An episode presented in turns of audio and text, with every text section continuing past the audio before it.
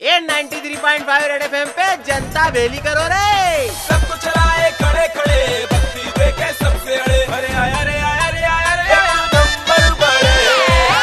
बॉलीवुड में गठबंधन का माहौल है छुट्टे अरे हाँ रे यहाँ तक के विदेश की बाउंड्री क्रॉस हो गई है। तू नीक और प्रियंका के रोके को देख ले। जब से साथ में घूम रही है तब से लेके तो अब जब रिश्ता पक्का हो गया है लोग बाग पीछा ही नहीं छोड़ रही है। पहले पूछ रहे थे कि सगाई रोका कब है और अब पूछ रही है कि ब्याह कब है।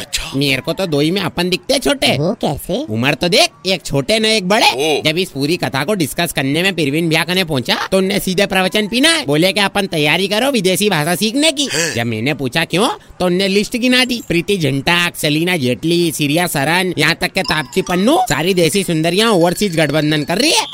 इस हिसाब से तो विदेशी सुंदरियाँ अपने को अप्रोच करेंगी और डॉलर यूरो में अपने बिल भरेंगी। इतना सुनते से ही अंदर से भाभी की चप्पल पिरविन ब्याह का मुंडा सुसज्जित करती हुई निकल गई।